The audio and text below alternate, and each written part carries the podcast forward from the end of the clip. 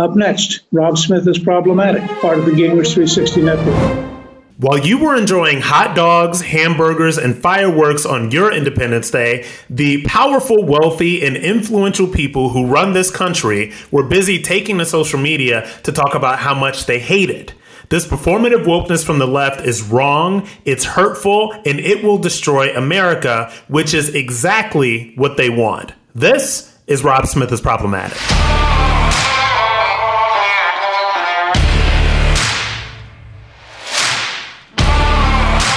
It's not going to come as a surprise to the people that listen to this podcast, the people that follow me, that I love the 4th of July. I always have, even before I went to the military, even before I became sort of a center-right conservative commentator. I've always loved the 4th of July, and I'm going to tell you why.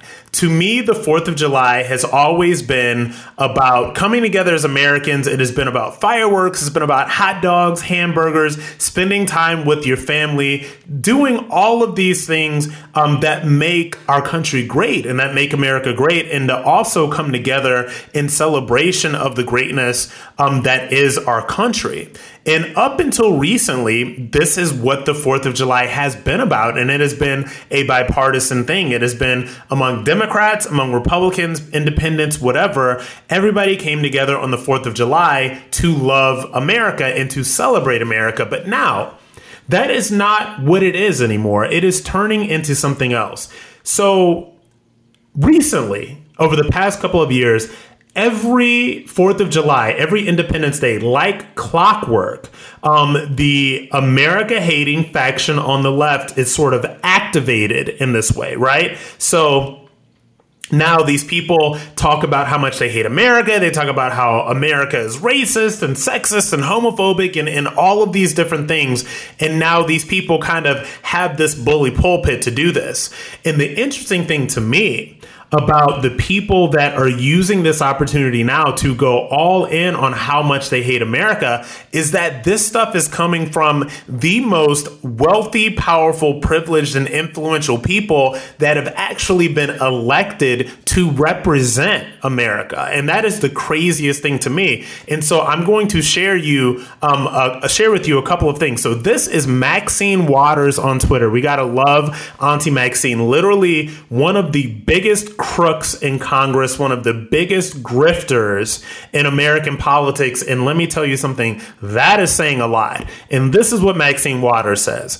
July 4th, and so the Declaration of Independence says all men are created equal. Equal to what? What men? Only white men? Isn't it something that they wrote this in 1776 when African Americans were enslaved? They weren't thinking about us then, but we're thinking about us now.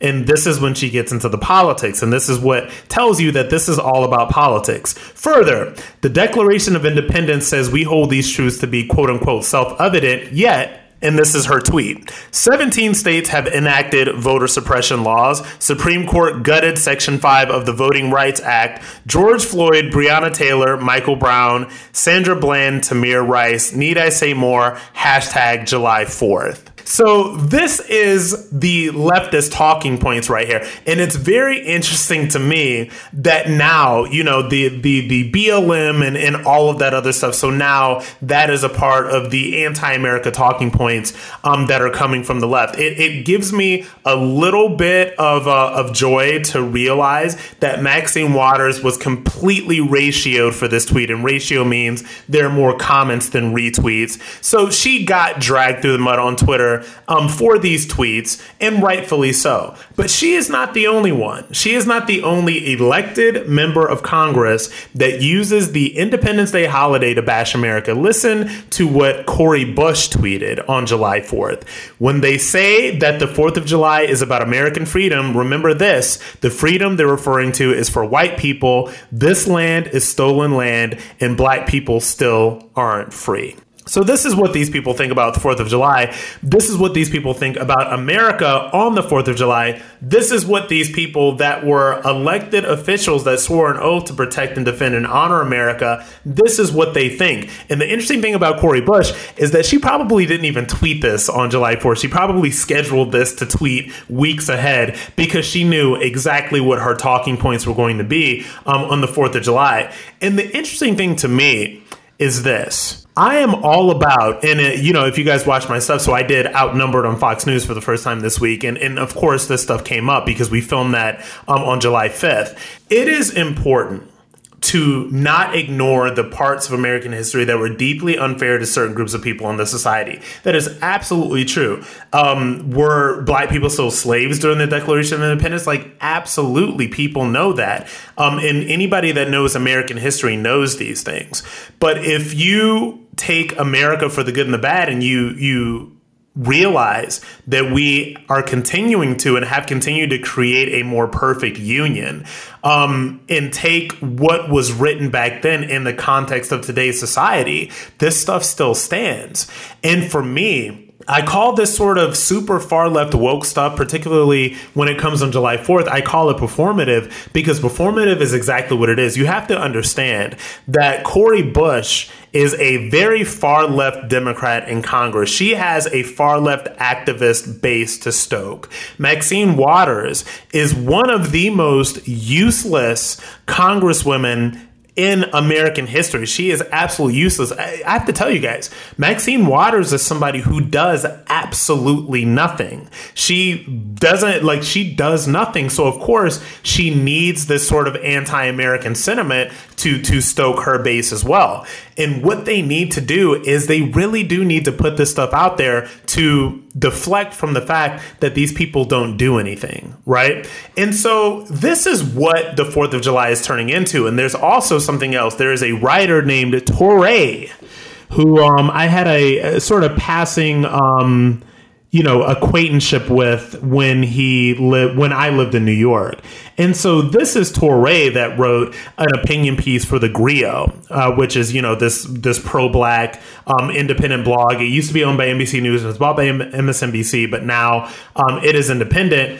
This is his piece. It says, F the 4th of July, the only Independence Day I recognize is Juneteenth. And this stuff that we're seeing now, I criticize conservatives a lot, and I criticized conservatives a lot on a couple of episodes ago where I was just like, look, Juneteenth is a part of American history.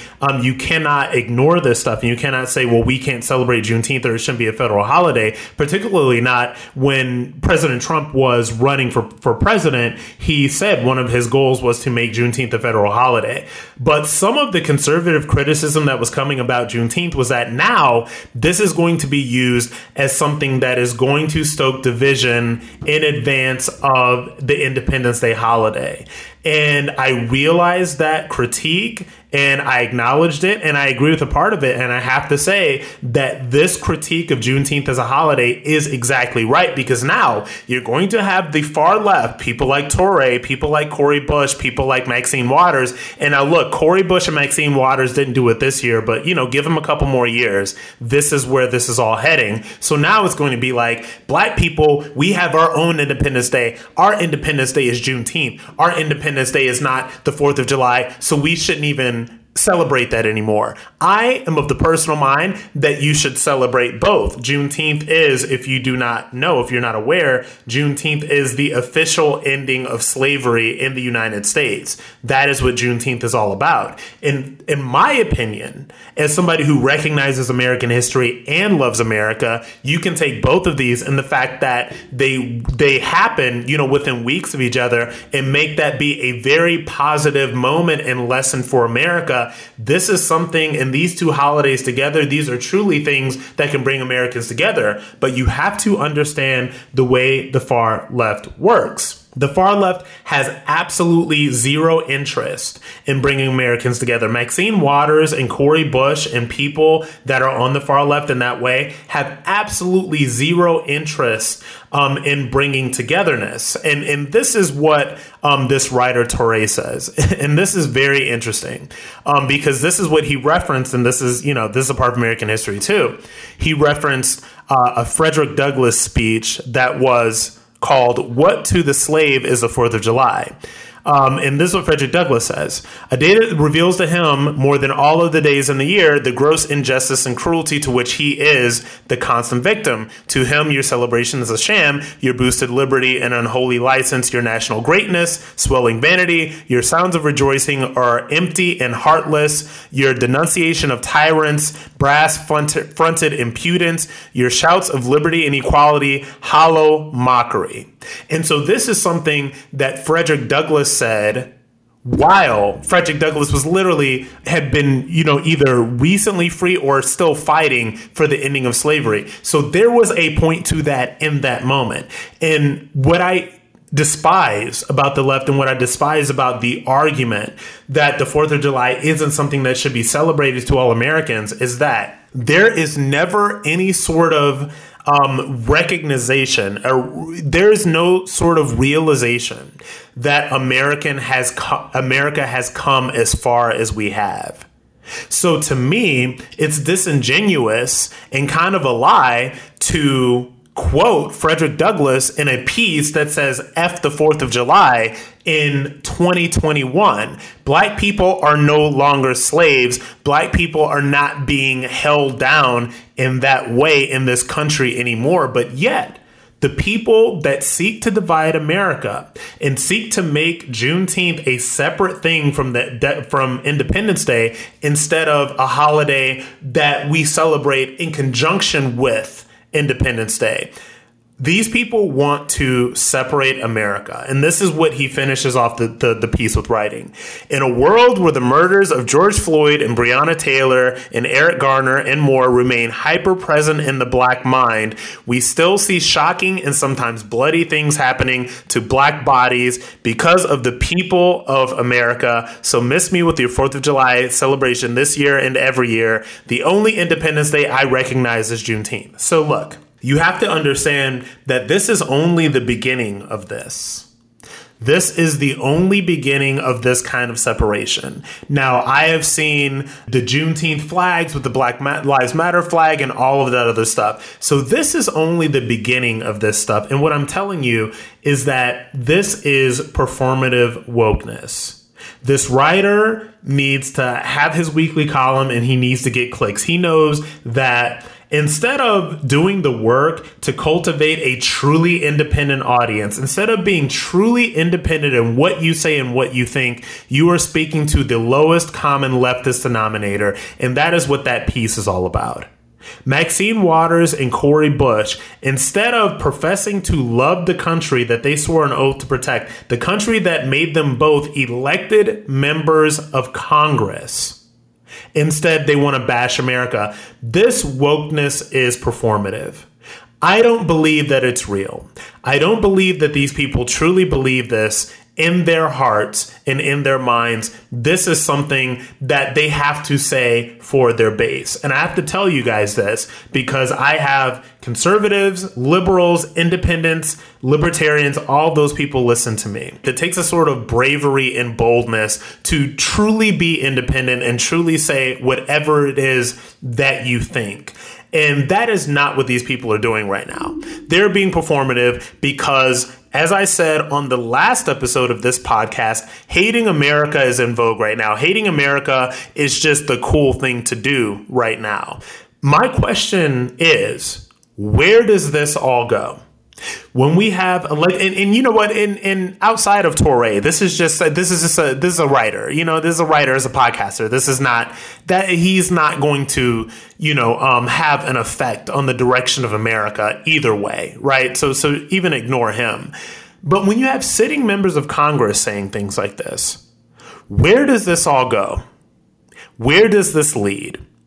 Does it lead to a unified America? Does it lead to a multiracial democracy in which we all work together, love one another, and love the country that we live in? Absolutely not. What this leads to is more separation, more division, more divisiveness, so that Americans can be turned against one another. This is the plan. This is what they are doing right now. So my advice to everyone that is watching this performativity, to everyone that is paying attention to all of this stuff, you have to realize exactly what these things are. And if you notice, when you listen to me talk about these things, I'm very rarely angry about them. It doesn't make me angry because I know exactly what it is. This is a performance. So my advice to you, when you see the performances like this happening, when you see Cori Bush, a sitting congresswoman bashing America, when you see Maxine Waters bashing America, when you see these op-ed pieces by writers who just want retweets, when you see that stuff, you have to realize exactly what it is. It is performative wokeness. And my advice to you is to close the curtain on all of it. Shut down social media, turn off your computer, go out, live your life, celebrate Independence Day with your family and friends, celebrate America. Because the performative wokeness that is coming from the left is going to do nothing but tear us all apart. But it can only tear us apart if you let it and if you keep on paying attention to it. So like I said, turn it off. Next up, in case you didn't know, it's Republicans who wanted to defund the police all along. Yes, the left is really going along with that lie in the hopes that you are stupid enough to believe it, and I will tell you why after the break. Let's talk about defund the police, which, by the way, absolutely did not come from Republicans and came from the far left woke mob who started on Twitter but now has sitting members in Congress doing their bidding. The defund the police narrative started coming along. I mean, I can remember the defund the police narrative and talking points starting, I would say, probably about 3 to 4 years ago, right? We had, I would say, around the summer of 2016, because that was when we had BLM protests. We had the Black Lives Matter Inc. was really sort of starting to mature as a political movement or whatever you want to call it. And there were a lot of protests about that. And when we saw the BLM stuff, we started hearing about people wanting to defund the police. Now, this stuff came after they have stoked this sort of anti-police rhetoric and this sort of anti-cop hatred that you will see in cities all across the country, particularly our larger cities. Hypocritically enough, the larger cities that need police more than ever. So you saw this in the Twitter and Facebook videos. You saw people throwing water balloons at police officers. You saw people spraying police officers with water guns, with super soakers, all that stuff, laughing, dumping trash on police officers. You saw all of this stuff in 2016 and 2018, right? So now, after all of that was said and done, and it still happens to this day, by the way, this is where the defund the police narrative started. This is when you started hearing stuff from AOC, far left Democrats, where they were talking about their intentions to defund the police. I want you to listen to, this is a supercut of very prominent Democrats that are talking about defunding the police, because this is not a right-wing talking point. This is not Republican conjecture. This is what they really said. Listen to this. The reality is we can't rely upon the police to provide public safety. It's a moment to reimagine policing, to take things off the shoulders. In many cities in America, over 1/3 of their city budget goes to police. So we have to have this conversation. What are we doing? So this is pretty much prominent Democrats that were talking about defunding the police, and they were talking about that far left defund the police narrative. And so a lot of this stuff was happening. Like I said, this stuff took hold in about 2018, and it really, really took foot in 2020. And this is why, and this is the sort of the disingenuousness that happens with the Democrats and with the left. So they started pushing a defund the police narrative because they literally will push anything that they think is popular with that far left, super woke Democrat base. And the issues that I have with this is, first of all, there are far left woke Democrats, and then there are basic mainstream liberals. Mainstream liberals generally don't believe in the defund the police rhetoric, but they are so cowed and so afraid of the far left Democrat hordes that they will not really say this stuff. And so they thought that this polled well for them. They thought that Democrats thought, and the left thought, that if they said this and kept on saying it over and over and over again, that this would work out well for them and that they would be able to get elected on this stuff, right? But now we realize that this was not true. We realize that there is a crime wave that is going on in this country that is a direct result of the defund the police rhetoric and the defund the police stuff and the anti-police hatred that they stoked. And I'm going to give you a couple of examples here. I'm going to give you some numbers. These are murder rates. These are literally homicides in 2021 compared to 2020 year to date in some major cities all across the country. Portland, murders up 800% in Portland, 56% in Minneapolis, up 40% in Philadelphia, 35% in Washington, D.C., 27% in LA, 22% in New York City, 22% in Chicago. So that is what is going on right here. These are the results of the defund the police rhetoric. And now, here's the thing. Democrats don't really care about anything but what the polling says. And this is what I told you guys about people that are being performative, people that are saying things that are not real because they're politicians or because they have a base to kowtow to or whatever.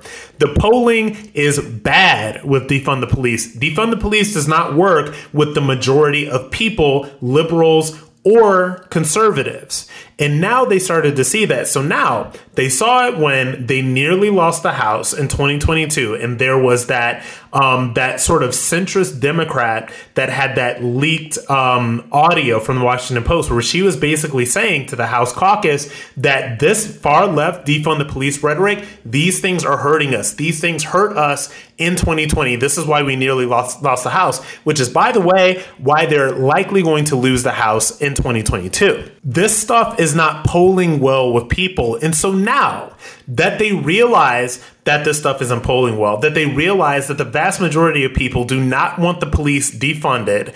By the way, shout out to Eric Adams, who just won the Democrat primary for mayor in New York City, which basically means he's going to be the next mayor of New York City because he is a liberal, he's a Democrat that run on a pro-police ticket. He said that absolutely we need more policing in this city. Absolutely crime is going up. So shout out to him.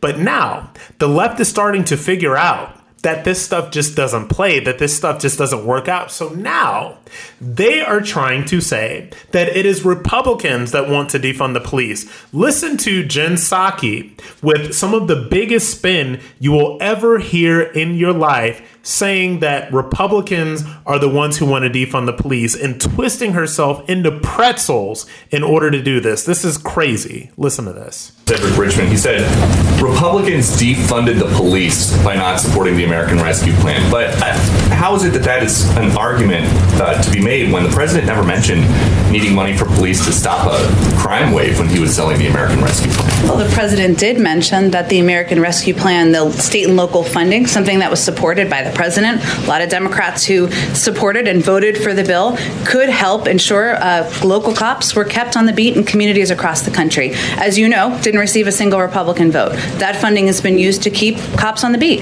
But at the time, that was sold as these local police departments might have a pandemic-related budget shortfall, not we need to keep cops on the beat because there's a crime wave.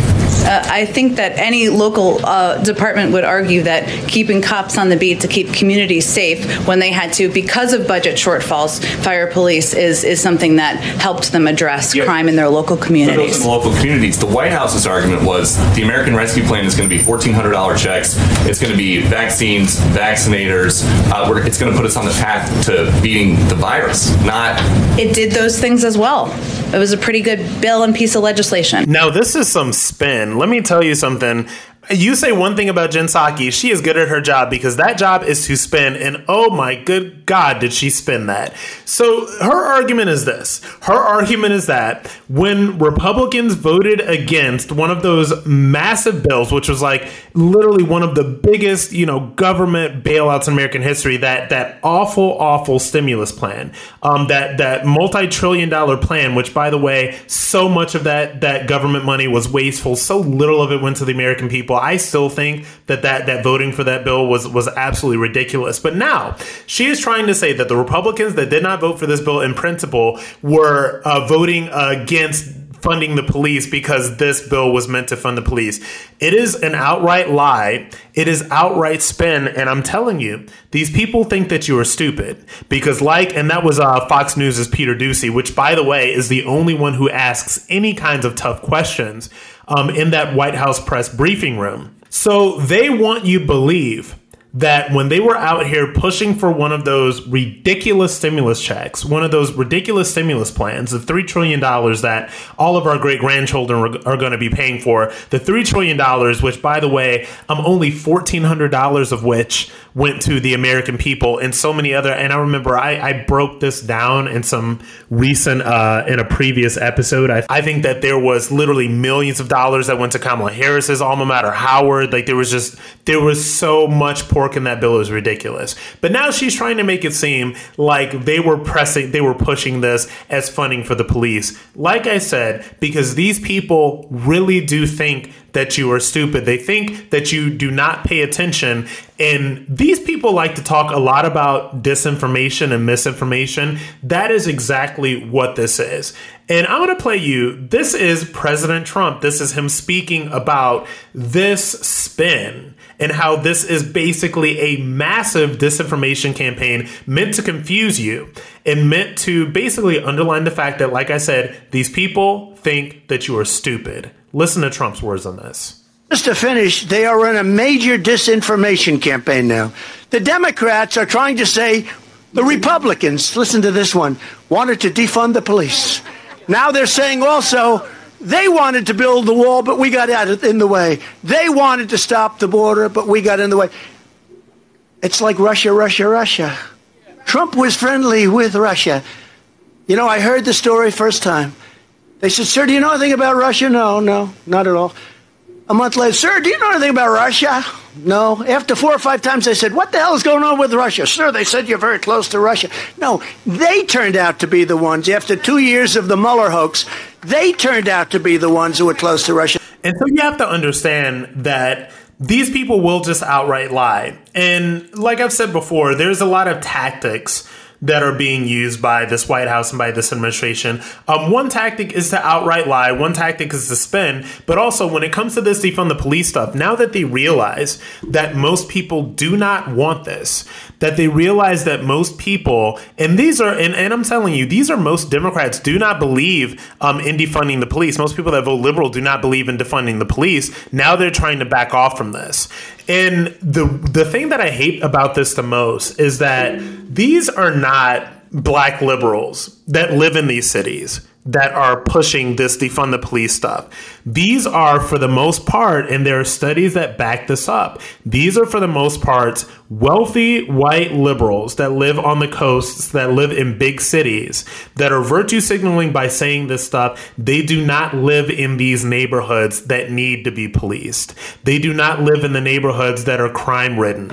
They do not live in the neighborhoods like in Chicago. And listen, actually, no, I'm sorry. This is in New York City over the 4th of July weekend. 44 people were shot in 24 hours. 9 people were murdered. 6 shootings in 50 minutes. This was on the front page of the Daily News about the violence that happened over the 4th of July in New York City. This same kind of violence happens in Chicago, Philly, DC, New York, all of the major cities that Democrats run all across this country. Their policies hurt the people that live in these cities. How many wealthy white liberals live in these cities and do not live in either gated communities in the suburbs or live in buildings that have security and all of that other stuff. Not very many. So what you have is you have a class of guilty white liberals that are pushing forward these ideas and these policies that make them feel good, but actually hurt the lives of most Americans. And by the way, this is not just Black Americans that this affects. There's an awful story that is coming out of Chicago right now about a student that was literally, and I have to tell you this, this is the saddest story in the world. This was a University of Chicago student. His name is Max Lewis. He was shot on the Green Line train by a stray bullet. Spent days in the hospital. He was paralyzed from the neck down. The prognosis was that he would never walk or eat again, and he'd likely need a ventilator for the rest of his life. He blinked communication to his family to take him off of life support, to basically pull the plug because he didn't want to live like this. These defund the police policies, the violence that is going on in the city, this stuff hurts people. And Democrats don't care. They do not care that it hurts people. They do not care that it's hurting Black people, white people, Asian people, just Americans that are living in these cities. And this is a real story. The young man's name, Max Lewis, 20 years old, shot by a stray bullet. So these are the things that are really happening. And my advice and what we really need to do, Democrats and the left and liberals need to be taught a lesson. And they need to be taught a lesson this generation that is going to reverberate for generations. These people need to be voted out of office. And they need to be voted out of power on the local level and the national level. They need to be voted out of Congress. They need to be voted out of the White House. They need to be voted off of the school boards, the city councils, every single thing, because their policies hurt. They do not help. We need people that are open and honest and real about the crime that's happening in this country. We need people that are telling the truth about the fact that this defund the police rhetoric and all of this stuff came from nobody but the left. It did not come from Republicans. And back to New York City, the city that I lived in for well over a decade. I still go back and forth to New York City a lot for work right now. I hope and I pray to God that Eric Adams, while a Democrat, I hope that he changes things in that city. That city is more dangerous than it has ever been in the decade plus that I've lived there. It is more dangerous than it has ever been. The anti-cop rhetoric is worse than it has ever been. Shootings are up. Crime is up. And the Democrats need to be taught a lesson that people are not going to stand for this. Eric Adams won as mayor in New York City because he ran on a pro-policing platform. And so what we need to do is to make sure that anybody that is not pro-policing, anybody that is espousing this defund the police narrative gets voted out, because this stuff is hurting and killing Americans. And do not take their spin that this is coming from Republicans. And it is a ridiculous lie that they tell, because they know that people are stupid enough to believe it, and they think that you are. So do not prove them right. Former President Trump is suing Big Tech. We're going to break down what he had to say about Big Tech censorship and what this lawsuit means for Big Tech censorship after the break. Trump's been gone for a minute, but now he is back. Well, he never really left. I mean, he's been putting out those statements on social media for a while now, but now he is back, announcing his intention to sue Facebook, Twitter, and Google from blocking him from their platforms. He had a press conference at, I believe it was his golf club in Bedminster, New Jersey. This is what he had to say. Freedom of speech has always been understood as a bedrock of our liberty and our strength. In America, we recognize that the freedom to speak our minds and express the truth, that is our heart, really, that's really a big chunk of our heart. It is our heart. It is not granted to us by government. It's given to us by God, and no one should have the power to take that right away.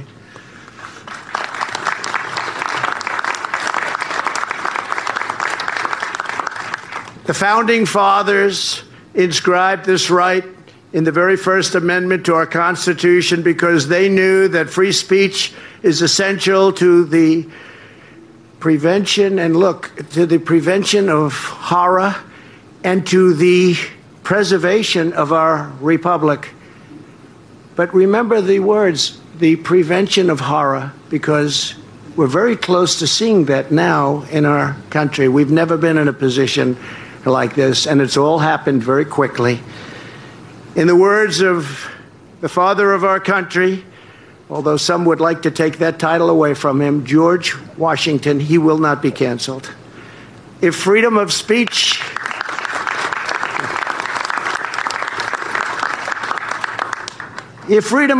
may be taken away, then dumb and silent, we may be led like sheep to the slaughter. Pretty well-known phrase, and so true. I'm going to be a little bit critical of President Trump right now. And this is one of my biggest criticisms of President Trump was that when he was in office and he had the platform of Twitter and he had all of his social medias and literally he was using social media, particularly Twitter, to, you know, push news cycles, to do all of this other stuff. He had the power when he was the president of the United States to actually do something about this. I remember there was a social media summit that he had at the White House that a couple of people that I know from the conservative influencer sort of crowd went to this thing. And so he got up there and he ranted about big tech censorship and he did all of this other stuff. But he didn't do anything about it. He was the president of the United States. They had the House, the Senate, and the presidency for the first 2 years, and he did nothing about it. It irritates me to no end. That is, I think, one of the biggest failures of his administration is that when he had the chance to do something, he did not do it. So no, he does not have as much power now as he did when he was president. And so that irritates me about him. So there was a lot of complaining and not a whole lot of doing. And you know what? You can critique his administration in a lot of different ways. Where there was a lot of complaining about stuff and not a whole lot of doing. But this isn't just about Trump. Now, one of the co-plaintiffs, because he's got co-plaintiffs in this lawsuit, is a mother who was banned from social media for sharing information from, I believe it was the World Health Organization, about mask efficacy for kids. Obviously, you know, even WHO says that kids under 5 should not be having to wear masks, obviously. So there are big questions here about big tech basically using all of their power to act as de facto arms of the government or whatever administration they see fit. So now when you think about the fact, I remember last summer, there was a lot going on about, you know, COVID and people were just trying to get different information about coronavirus when, you know, most of the big cities were under lockdowns and all that other stuff. There were, I believe, these two doctors that had this huge press conference and they basically broke down for about an hour and a half all of the coronavirus myths. They broke down the fact that, you know, people likely cannot transmit coronavirus if they're asymptomatic. We've now know that is true. They said that hydrochloroquine is a really effective way to treat coronavirus. We now know that is true. But yet the big tech censors at YouTube said that this is not information that should be put out. So they literally banned this video from YouTube. And I believe that they kicked these people off. This co-plaintiff, the mother, she was banned off Twitter for, you know, talking about mask efficacy for kids. So there's big questions about big tech and whether they are too powerful. If you guys have been following me over the last 3 to 4 years, you know, I say over and over and over again, these tech companies are way too powerful. These tech companies are way too powerful. They restrict our speech. They restrict what can and cannot be said, and they put people into this little box of what is acceptable or not acceptable based on what, you know, the prevailing narrative is. And that is not something that we should accept. And when you think about this, when you think about the power that big tech has to literally influence elections, think about this. Now, the New York Post was banned from Twitter for sharing the Hunter Biden story about the stuff that happened on Hunter Biden's laptop. Now, we all know that everything that happened in that Hunter Biden laptop story, that was a real story that came from his laptop. All of that stuff has been verified. All of that stuff had been vetted. If we had a mainstream media that was interested in doing anything but covering for Democrats, then there would have been a lot more media coverage on that. But you guys have to understand that we do not have a free media anymore. We have a corporate media that does bidding for Democrats. So now the New York Post was banned from Twitter for sharing the Hunter Biden story. I believe Kayleigh McEnany was banned from Twitter for retweeting the New York Post. There were so many people that they touched. If you touched that Hunter Biden story, which we now know to be true, they were banned from social media. Now, when you talk about the ability that this stuff has to literally affect and swing elections, listen to this fact. This is from the Media Research Center, the founder and president, Brent Bozell. And he basically talked about a study that they did. And this is him. This is his quote. "We took a survey after the elections on the night of the elections and asked Democrats if they knew about the Hunter Biden story. A full 36% of Democrats that they surveyed knew nothing about the Hunter Biden story. Further, 4.6% of Democrats said they would not have voted for Joe Biden had they known this story. They then took that 4.6% and spread it across the electoral landscape. Guess what? Had they known this story, Joe Biden would not have carried Arizona, Georgia, Pennsylvania, Wisconsin, and the Trump lead would have been more definitive in North Carolina, meaning, long story short, that Donald Trump would have won 289 electoral votes and would have been reelected president as the United States." So big tech censorship means something. The ability of Twitter, Facebook, YouTube, Google, all of that stuff, their ability to manipulate search results and to manipulate the information that you have is very real. I believe that they are too big. I believe that they need to be broken up. And I believe that it's past time that they were broken up. Now, do I believe that this will ever happen? No. Honestly, guys, I do not. I do not know that this will ever happen. I do not know if this lawsuit will mean anything. I do not know if this will change anything because of this. The big tech people, Facebook, YouTube, Twitter, Instagram, all these people, they have lobbyists that have descended upon Washington, D.C., and they are lobbying people on both sides of the aisle. They lobby people against this. These big tech monopolies have billions of dollars at their disposal, and they float millions and millions of dollars into Washington, D.C. in order for them to get their way. They do not want to be broken up. These people like having this much power. Facebook likes having this much power over what you see and what you read. Google, YouTube, Twitter, they like having this power, and they will not give it up. It is going to take either an act of the presidency that is going to relieve them of this power. I believe that it was one of the biggest failures of the Trump administration is that he did not handle this situation when he had the opportunity to. And honestly, to tell you the truth, he didn't really care about it, to do anything about it, until he got banned from Twitter. And that's just the real truth, folks. Like, that is 100% the truth. All right? So it is going to take an act of the presidency for these big tech companies to be broken up and for big tech censorship to ever truly be dealt with. I hope and I pray that we have a Republican president in 2024, whether it's Trump again, whether it's DeSantis, whether it's whoever is the Republican nominee in 2024. And if a Republican gets the presidency, they need to handle big tech. Because if they do not, our access to information, the way our elections go, all of that stuff is going to be based on that. And it is going to be whatever the big tech censors want you to believe or want you to think or want you to read or want you to know. It is great that President Trump is filing this lawsuit, but unfortunately, I do not think this is going to help. It is going to take a president to fix this, a Republican president, and I hope we get that Republican president in 2024.